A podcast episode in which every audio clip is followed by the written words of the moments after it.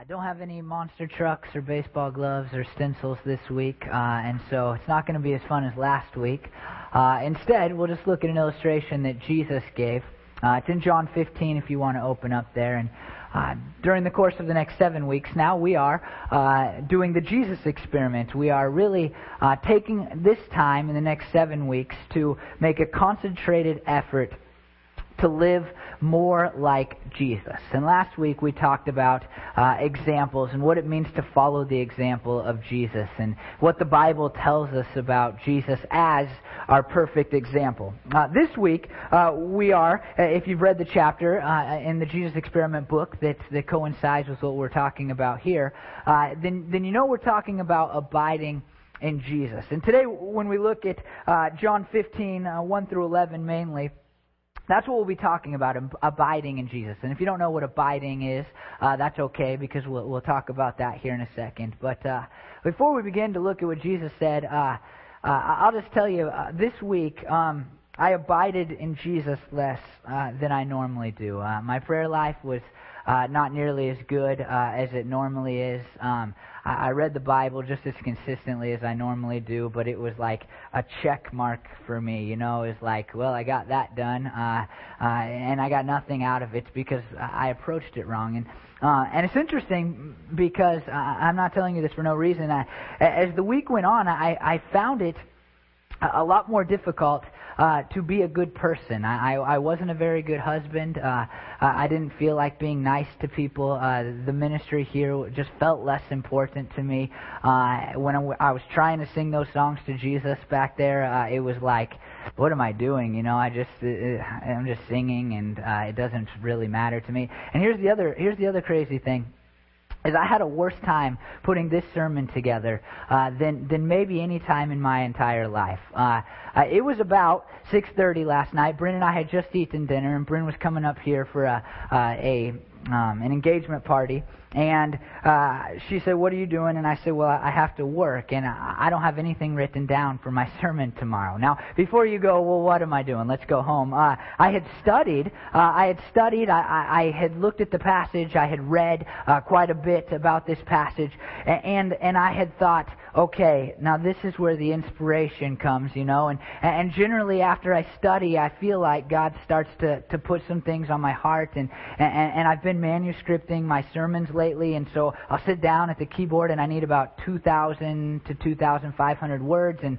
uh, I'll start typing, and it, it kind of flows out of my fingers and my mind and my heart, and it all kinds of kind of works together. Uh, but that that's not how it went this week. I I I I, I thought, and I thought, okay, I don't know what uh, I'm going to put down, and I, I wasn't even getting the computer out. I thought if I read some more on this passage of scripture, then I, then I'll get something, you know, and something will come to me if I do some wandering. Uh, because you know I wander. That's part of my sermon preparation. Then something, something's going to connect. There will be a good illustration. Uh, I, I, it will come to me. You know, I'll get it right. And it wasn't until uh, we just sang that last song right back there uh, that I thought, oh, I am the example this week, I guess, uh, uh, because I, I, I've I've preached a lot. I mean, I, I've studied how to preach a lot, and sometimes it's very easy for me to go, well, I'm just going to do this, this, and this, and here's my good idea, and, and I'll spit it out, and, and people will compliment me later.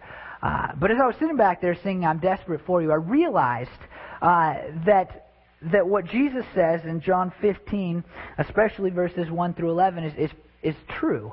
Uh, because I don't think it was any coincidence uh, that I really struggled to put together a, a sermon uh, in a week when I really didn't care uh, to abide or be close to Jesus. Uh, I just really uh, kind of put him second this week, second to the ministry, second to the things that I wanted to do. And out of that, the things that I wanted to do and the ministry that I tried to do struggled. And I don't know if we'll have any fruit here today. Maybe uh, by the grace of God, you will get something out of this sermon. Uh, I did write some things down, and, and uh, as and hopefully it will be okay. Uh, and even as I was trying to pray, and and and I kind of last night was was catching on to what Jesus was saying to me. You know, I didn't really get it until just a second ago, but I was kind of catching on, and so I was throwing up these these stupid prayers, like, okay, I'm abiding now. Tell me what to say. You know, and that's kind of how that that conversation was going. Even Brandon and I went back and prayed again begin because I, uh, this isn't very good what I have down, uh, and so well, so hopefully I, I know the passage of scripture. I, I feel pretty good about that, but uh, but but hopefully we'll get something. But there's still Brandon can attest to this. The prayer back there was like God, I don't feel very close to you, and um, and and I hopefully this will work out. So please make it work out. And that, that's kind of how it went. And so probably the greatest thing that you can get out of this, even before I open up this passage of scripture, is is I'm a living testimony right now uh, to what Jesus saying being true, and, and what we read in in our chapters. Hopefully you've read those chapters already chapter 2 of the Jesus experiment. I, am a great testimony. We can strive to, to be like Jesus. We can we can say I'm going to follow this great set of rules and I'm going to do exactly what this book says and and I'm just going to work hard at this and and do my check off lists and get an accountability partner and uh, and make sure that I have my whole life in order. Uh, but what Jesus says here is that uh, it's not going to produce the fruit that you want. You won't follow the example of Jesus. You won't live the life that God has called you to unless you draw close to God. It doesn't matter that I that I read and read and read, uh, not that much. I read and read, I guess, on this passage of scripture. That doesn't really matter. What would have mattered to you, what would have produced fruit in your life today, uh, you could have been some of my fruits if I would have drawn close to Jesus this week, as opposed to saying, "Hey, Jesus, uh, you need to take a back seat to the things I need to get done and I want to get done." And so uh, that's probably the best thing that you'll hear today, but. Uh, if you don't mind, we'll look at the words of Jesus. They're still good whether I, I am or not. Uh, and so, uh, John 15, uh, we'll read 1 through 11 and then we'll come back and explain it. I am the true vine and my Father is the gardener. He cuts off every branch in me that bears no fruit, while every branch that does bear fruit he prunes, so that it will be even more fruitful. You're already clean because of the word I have spoken to you. Remain in me, and I will remain in you. No branch can bear fruit by itself, it must remain in the vine. Neither can you bear fruit unless you remain in me. I am the vine, you are the branches. If a man remains in me, and I in him, he will bear much fruit. Apart from me, you can do nothing, Chad. If anyone does not remain in me, he is like a branch that is thrown away and withers, and branches are picked up, thrown into the fire, and burned. If you remain in me, and my word remains in you, ask whatever you wish, and it will be given to you. This is to my Father's glory, that you will bear much fruit, showing yourselves to be my disciples. As the Father has loved me, so I have loved you. Now remain in my love. If you obey my commands, you will remain in my love, just as I have obeyed my Father's commands and remain in his love. I have told you this so that my joy may be in you, and that your joy may be complete. I'm going to pray one more time. Lord, uh, I just pray that you will move now despite me and these people's lives. And uh, God, uh, I pray that you would produce fruit in them uh, and in me this morning, God, as, as we look at this passage of Scripture, God. And I apologize in front of these people and you, God, um, for not, not being close to you this week and not making it uh, a priority to be close to you this week, God. Uh, and I pray that I, I can be a living example to what you say here, uh, and that we will, God, as a congregation and as individuals, be people and a group that, that consistently just allows ourselves to be close to you and to be in a, in a better relationship with you, Father. Pray these things in your name. Amen. Now, first thing Jesus says here is, I am the true vine. Uh, now, the question that, that you got to ask is, what is the false vine? I mean, what what is if Jesus is the true vine, and he and he jumps into this analogy uh, just by saying, "I am the true vine," with no explanation, then then what is the false vine? What is he comparing himself to? You got to go back to the Old Testament to understand this. And uh, if you looked back at the Old Testament, you would find that Israel, the nation of, is consistently compared to a vine. This is most specific in Isaiah 5, 1 through 7. He says, I will sing for the one I love a song about his vineyard. My loved one had a vineyard on a fertile hillside. He dug it up and cleared it of stones and planted it with the choicest vines. He built a watchtower in it and cut out a winepress as well. Then he looked for a good crop of grapes, but it yielded only bad fruit. Now you dwellers in Jerusalem and people of Judah, judge me and my judge between me and, and, my vineyard. What more could I have done for my vineyard than I have done for it? When I looked for good grapes, why did it yield only bad? Now, you look at that, and I won't finish the rest of that passage, and you see immediately that, that God is comparing Israel to a, a vineyard. And what's really fascinating about that comparison is, is here in Isaiah 5, verses 1 through 7, and throughout the Old Testament, you consistently see that when Jesus, oh, excuse me, when God compares Israel to the vine, then they always are being or about to be punished. Every time he compares them to a vine, he looks at them and says, You are the vine, and you have not produced the fruit that I have asked you to produce, and so I am going to have to punish you. Every single time. There is no exception to that rule. And so when Jesus steps on the scene, he, he's talking about the nation of Israel, and he's saying, he's saying, look, the nation of Israel was the vine, but they were not the true vine. They were not the vine that could produce eternal fruit. I am the true vine. And so he looks at this group of Jewish people who would have known this analogy quite well. This is to his disciples specifically. And he says to them, it's not about being connected anymore to a nation. It's not about being connected to this group of people. It is about being connected to me, the God of the universe, who has walked around with you for these last three years. I think this has really good uh, application for us today. I think it's a pretty clear application, and that is uh, that we we are not going to produce fruit by being connected to some religious organization. We're not going to produce fruit by following some traditions that have been passed down to us. The only way that we are going to connect, uh, to, to produce real fruit, is by connecting to the true vine, Jesus. Many people have tried to produce fruit, have tried to live a better life, have tried to live more like Jesus by making a greater effort. Uh, I just kept reading this week. That was my effort, right? Like if I just read another uh, another book on the, another section of a book on this passage of scripture, then it will come to me. And and I said, well, one more, you know, and, and one more. And I, I think I know a lot about this, but maybe one more will give it to me, right? And sometimes that's how we are. We say, if I just do the right stuff that has been handed down to me, then then then I'm going to be able to work my way into producing good fruit, to living the life that God wants me to live. But Jesus says that's not the case. The only way that you can produce good fruit is by being connected to Him, who is the true vine, the true person who can give life giving nourishment that allows for you to produce the fruit that God has called you to produce. Now, the second thing He says here is that his father is the gardener. In other translations, it's a little more accurate. It says the vine dresser. And I think uh, that the uh, TNIV went with gardener because that's a more familiar thing to us. Um, maybe not as, or, uh, as Oregonians because we have vineyards all around us, right? But for, for the typical American, gardener probably made more sense. But, uh, but a vine dresser is is a person who has to do a lot more than even the typical gardener. Uh, a, a vine dresser is not a person who can just plant something, let the rain come down, and then several months later show up and see the crop that has been produced. Uh, a vine dresser has to take care of, excuse me, the vines intimately.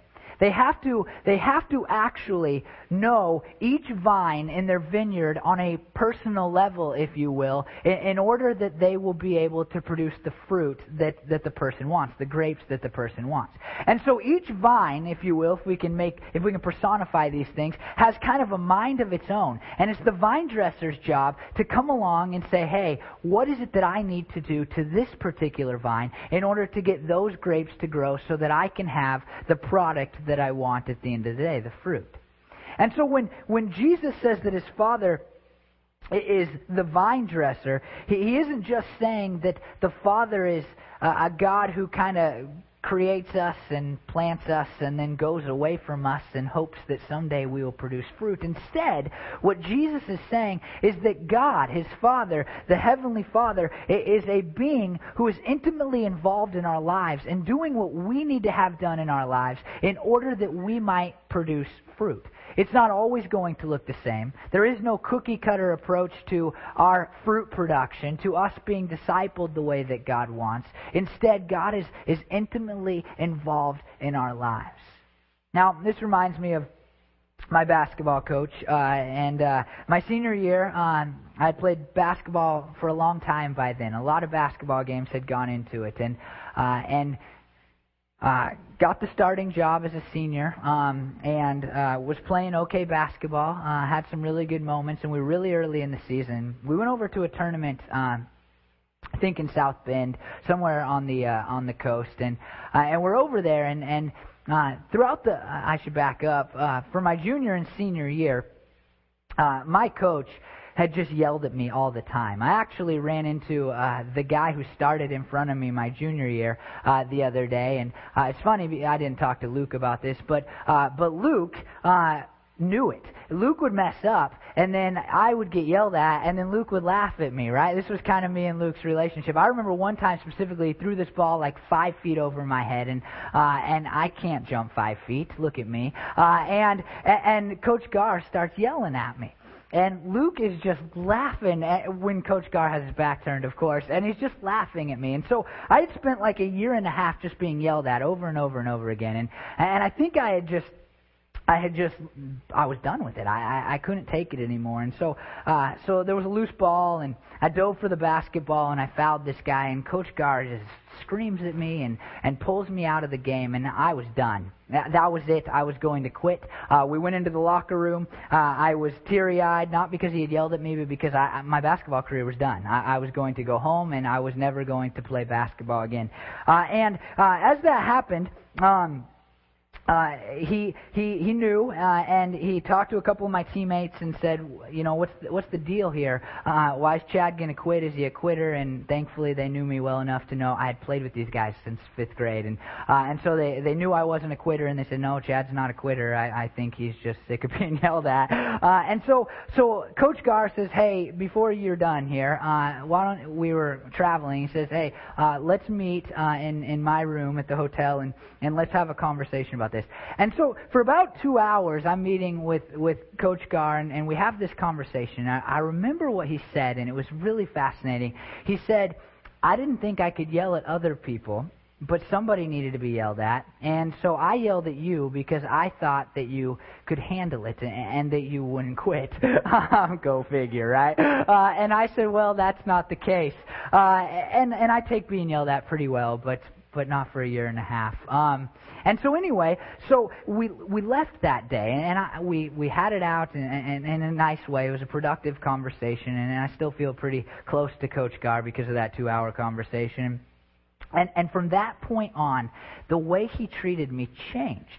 He, he interacted with me on a totally different level. Uh, he was still just as strict, and he still yelled at me uh, when he needed to, but it was a different relationship. And I think, uh, as much as I wouldn't have wanted to admit it that night, that Coach Gar became a pretty good picture uh, of a vine dresser, of God uh, for us, because he said, Look, I'm not getting the most out of Chad by screaming at him. In fact, he's going to give up. And so I'm going to adapt the way that I treat him. And actually, he adapted the way he treated the whole team uh, that year. And he got the most out of us. He produced the most basketball fruit. And, and so God is looking down, and He's not some God who just says, "Hey, I want to yell at you because I need to," and, and or I'm just going to treat you all the same. But He looks at us and He intimately says, "I want to have this relationship with you, and so I'm going to help you in the best way possible produce the fruit that God uh, that I want you to produce." And, and that's a pretty cool thing. Now. It goes on to say that he cuts off every branch that bears no fruit. And it's interesting because when you see cut off, it's like punishment, right? You think he cuts them off and he's done with them and it's over. Uh, but actually, this word ere uh, can mean lifted up, and in other places in John, not always, but in other places in John, it's actually uh, it's actually translated as lifted up. Um, Had a professor who uh, uh, has some of the notes. If you have a Thomas Nelson study Bible, then uh, his notes are on uh, this passage of Scripture at the bottom, and and he he explains it in depth. Uh, and he says that if you look at the the, the viticulture practices of the time, uh, then really there was two seasons. Uh, when the people would clean up these branches, there was a spring season and there was a fall season. And in the spring season, when Jesus is talking, because he's about to go die on the cross, and we know that was about Easter, right? Right in that time frame right there. And so in the spring when he's talking, what would take place is, is that they would come along, the vine dresser, and they would clean all of all of the debris and stuff but they would take the branches that weren't producing fruit at that time and they would lift them up and they would put them on a higher ground so that they may begin to produce fruit What's fascinating is that this doesn't transfer, and so uh, a lot of times when you see taken away or cut off, uh, it's it's because American vineyard practices are different than, than if you go over to Israel. But if you go over to Israel, even today, so I'm told, and you're walking, uh, they don't do vineyards the same way that we do. And so you'll see these vines, right, of, of grape plants on the ground. And, and when the season comes and, and they're not producing fruit, what the, the vine dresser does is he puts them up on 8 to 10 inch rocks and he lifts them onto these rocks so that they can have a, a better chance and they don't uh, put uh, roots into the ground and they can start producing fruit. And so we see in Jesus' analogy here, if we could get our minds into the first century mindset of a Jewish person, that Jesus isn't saying that, that if a, a person who has given their life to Christ is not producing any fruit right off the bat or at a point in their life, then to hell with them. What Jesus is saying is, I'm going, God is going, the vine dresser is going to lift them up, and He's going to invest in them and nurture them so that eventually they may produce the fruit that God God wants them to produce. What's interesting is that he says if, if a person, if, the vine is already, or excuse me, the branches are already producing fruit in the next part of this passage, then he prunes them so that they will be even more fruitful. And so this word prune is, is a word that I think it gets translated cleanse sometimes, but it's the idea of removing all of the debris and all the things that, that might hurt a, a branch. And so when you think about this, I think we see a twofold aspect of Christians here. We're not looking at non Christians and, and Christians in verse 2. I think we're looking at Christians. And there's two types of Christians, I think, that, that Jesus is pointing to here. One, the type that is not producing fruit. And what needs to happen specifically in their lives is that they need to be nurtured. And they need to take time to, to grow in their relationship with Christ so that they may start to produce fruit. And then there's other people who are already producing fruit, and you see the good work in their lives, and you see the things that God is, is doing in them. And they need to continue to have the things that might prevent that from stopping removed from their lives. And so God is, Jesus is looking, and he's saying there are two types of Christians. There are those who are not producing fruit that need to be lifted up. They need to be nurtured. They need to draw closer to God. And then there are others that need to continue to have things removed from their lives. Now, in the next part of this, uh, Jesus gets into this word abide. He says it six times really, really quick. It's like abide, abide, abide. Uh, if you notice the sermon title, it's abide, abide, abide. I figured six was a little too much. Uh, and so I went with the three. You can double that, and you see that Jesus uses this word six times. Now, what's really interesting about abide is I went into this thinking that I knew uh, what it meant. You know, you draw close to God, you spend time in prayer and things like that. And and as I was reading, you know, I was uh, I was saying, God, I, you know, I, I'm not going to be close to you this week, but I'm going to read about this passage of Scripture. It's really fascinating because every person that I read on, on this section of Scripture talked about how important abiding was, and Jesus says it six times, right? But not a single person defined it. Not a single person helped me grasp what it really means in my life to abide in Jesus. What complicates this idea even more is that if you skip down uh, in verse 9 and 10, you see this As the Father has loved me, so I have loved you. Now remain, which, by the way, if I, I forgot to say this, remain and abide are the same word. Some people translate it remain and some abide. So you can insert abide, I like it better. Now abide in my love. Notice this. If you keep my commands, you will abide in my love, just as I have kept my Father's commands and abide in his love. And so Jesus in 9 and 10 uses this same word abide, but he says it not about himself as much as he says it about his love. And so a lot of commentators, they say, okay, here's the deal. Uh, uh we'll just make it about that that it, abiding in Jesus is synonymous with what he said abiding in his love is. And so, therefore, in order to abide in the love of Jesus and abide in Jesus, what you need to do is you need to follow his commands. And so I'm I'm just all week I'm like this doesn't make sense to me because I I think following his commands are are, are part of uh, you know the the the fruit right I mean that's that's kind of what we're shooting for and and, and so I just I, I I couldn't I didn't get it and and it was I just the more I read, uh, just the more complicated it felt to me. And then, I, I, maybe this morning, but at some point it just occurred to me. I, I think that sometimes if we dissect too much, then we lose the real meaning of something, right? Uh, if we take something apart too much, then it no longer is the thing that made it so great in the first place. And so here's here's what I think, okay? And this is what I think. Take it for what, uh, what it's worth. The guy that didn't care about being close to Jesus this week, uh, take it for what it's worth. Uh, but this is what I think. I think that that abiding in Jesus is is simply this. It's trying to be as close to Jesus as you can. I think that to to remain in Jesus is just to continue to have a good relationship with Him. I, I'm going to see some high school friends today. We're playing a basketball game together this afternoon, and and, uh, uh, you know, one of them, uh, Tony, uh, I've lost contact with through the years, and we haven't remained as close. I still love Tony. I think highly of Tony, but we just, we just haven't, uh, interacted as much. But me and Ryan, uh, we've continued to talk. We, we update each other on each other's lives. We, we try to get together when he's in town, and, and we've stayed closer. And I think this is kind of, uh, what, what Jesus is saying, that, that when you, when you're in a relationship with him, you need to be focused on being close to Him. You need to be focused uh, on, on having a good relationship with Him and not letting it fall to the wayside. Not saying, I'm going to put other stuff ahead of you, the things that I need to get done, the things that I want to get done. It's not about putting uh, other people ahead of Jesus. It's about saying, Jesus, I am going to be as close to you as I possibly can. Now, I think, I'm running out of time, but I think there are a few things that are involved in this. And we see this through what he says. He says, If you have loved me, so I have loved you, as I said. Now remain in my love. I think that remaining in the love of Jesus, that staying in love with Jesus and allowing Jesus' love to be in your life, I think that that is part of the overall picture of abiding in Jesus and remaining close to him, right?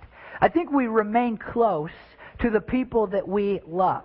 Would you agree with that? Uh, the people that, not that I don't love Tony. I'm sorry, Tony, if you listen to this on the internet, but uh, uh, but I, I love Tony. But but a lot of times the people that we love, we we we stay close to them. But the people that that we kind of like, we just let them kind of you know they disappear from our lives or whatever and we look back and say i wonder if they're on facebook and, and so uh, when jesus says here to abide in his love we need to keep his commandments, then I think that's part of the overall process of abiding. So, so here's what here, here's what I think we need to understand. A, a huge step in remaining close to Jesus is striving to do the things that you know he wants you to do. Now he says to his disciples in verse 3, You are already cleansed, you are already more like me, and you can produce fruit because of the word that I have given to you. And so Jesus spends three years with these people. He spends three years hanging out with them, teaching them, telling them parables. And he says to them, because of that, because of that, you are remaining in me. You are abiding in me. And so at the front of this thing, there's, there's, there's a couple things that are important for abiding in Jesus. The first is to, to know what it is that Jesus wants you to do. We talk a lot about reading the Bible, right? That's something we say in, in Christian circles a lot. I should read the Bible more. If you, if you, if you ask anybody, what are three things that if God could call you on a telephone, He would, He would tell you? And, and give me, and this is what I do with people sometimes, give me three negative and three positive. Without question, two of the negative will be I should pray more and I should read the Bible more, right? And you've heard me say this before, but telling yourself I need to read the Bible more usually will not result in reading the Bible more. Instead, saying, why is it that I should read the Bible more is an important part. And here Jesus says it's because part of abiding in me and remaining close to me is understanding what I want from your life. And so when you open the scriptures, it is not, as, as Chad demonstrated this week in the wrong way, a, a check mark. That I did it. I opened the Bible and I got it out of the way and now I can get on with the real ministry and getting the stuff done that, that God has told me to do. Instead of saying, what is it that Jesus wants from my life? The second part of abiding, as I run through this really quickly, is, is to say, I'm going to do my best to try to do those things. Jesus says, if you keep my commands, then you remain in my love. Uh, when we were studying the book of James, we found, uh, with our young adult group, we found that there it tells us that, that, that God is not going to continue to help us know what we should do if we're not doing what we already know we should do. And so, a part of remaining in the love of God is to not say, hey, God, I want to know what you want from me, but I'm not going to do it. I, I want to do my best for you, but I already know I shouldn't be doing this. The second part of remaining in the love of God and abiding in Jesus, therefore, is, is to say, I'm going to do my best to do what I know you want me to do. As we go through the Jesus experiment, you're going to have a lot of opportunities to say, man, this is, this is what Jesus thought, felt, uh, said, and did. And I want to align myself to it. And it's going to be really hard for you to become more like Christ if you say, well, that's what Jesus thought, felt, said, and did. I'm not going to do that. But, you know what? I want to be more like Jesus. That's, that's not going to work. And so part of abiding is simply saying, I'm going to do my best to be the person that Jesus wants me to be. Now, the other part, uh, really quickly, I, I'm sorry to rush through all this. But uh, the other part, if you'll notice, Jesus says uh, that if if you are abiding in Him, whatever you ask in His name will be given to you. And He repeats that phrase twice. And so it seems that wrapped up in this abiding process is prayer. Prayer comes out of it, prayer goes into it. Prayer is just wrapped up in the abiding process. And so Jesus is saying here that if you will remain in me, if you will abide in me, if you will draw close to me, if you will, uh, if you will be in my word and try to understand what I want and then go out and try to do it, uh, then what you ask will be in my will. And so as we draw close to Jesus, what happens is the things we start to pray look like the things that Jesus would pray himself. So I was reading this week, it was this, I, I loved this, this one line that I read, and he said, in essence, he said, if you are going to say, I pray these things in Jesus' name, then you better pray things that Jesus himself would pray. And a lot of times when we when we go down on our knees and we start to pray, we ask for a bunch of things that Chad might pray, and we might as well get to the end of that prayer and say, In Chad's name I pray these things. But when we pray in Jesus' name, it should be because we are aligning ourselves with Him, something we are trying to, to consciously do in these next seven weeks. And it should be because we are so close to Jesus that we that we know that the things coming out of our mouths are the things that he would ask for himself if he was still on this earth praying to his heavenly Father. And so so let's just look. If you want to stay close to Jesus, part of that is remaining in his love, and that happens through understanding what he wants. That happens through trying to do what he wants, and that happens through a, a prayer life. Uh, prayer coming out of that and prayer going into that. I'm going to end with, with just this. Um, two things. Uh, you see in verse 3, you are already clean because of the word I have spoken to you. And then he says, remain in me. And, and then he goes on and he says, he says, If anyone does not remain in me, is like a branch that is thrown away and withers. Such branches are picked up, thrown into the fire, and burned. There's two things happening here. First of all, he looks at his disciples and says, I know you have a real relationship with me because you are already clean. And Jesus looks at these people and he says, Hey, I am I am going to die for your sins. Literally within hours, Jesus is going to die so that these people can be saved, so that they can have an even better relationship with Him. And so when He, when he says this to them, as they're, as they're leaving the upper room, hanging out, and Jesus is walking towards the Garden of Gethsemane, this is the last thing He says to these people. And He's saying it to them, and He's saying, I have confidence in you, and I have confidence in the fact that you will abide in me because because you have a real relationship with me. And God offers that relationship to us by dying on the cross just a few hours later so that we can be saved from our sins. And now, if we accept that gift of eternal life, then we have the ability to draw close to God. But, but then he says, if, if, if a person doesn't ever draw close to me, then they're going to hell, to paraphrase what he says. He says, those are going to be branches that are, are, are burnt later on because they're useless to me. Now, there's different ways to interpret this, but I'll just say what I think. I think that what Jesus is saying is that if you are never a person who draws close to Jesus, if you can look at your life and say, I've never produced fruit and I'm never going to produce fruit because I don't know what it means to be close to Jesus, then you're, then you're not a Christian. Then you, then you don't have a real relationship with Him. And so while, for a while, you cannot produce fruit and God will lift you up and nurture you, if, if that persists forever, if you are persistently not bearing fruit, then you don't have a real relationship with Jesus. I don't mean to sound harsh, but this is the message that God has given me to tell the world uh, that that maybe you aren't a Christian, and so uh, I'll say it as much as I can because that is what God has told me to tell our country. Uh, and so there it is. If there is no fruit in your life and that persists, and you say there's never been fruit in my life, then what I say to you is go back, go back to verse three, and say, Jesus, I need you to clean me by your blood that you shed on the cross so that I can have a real relationship with you and draw close and produce the fruit that God has asked me, that, that you have asked me to produce, Lord.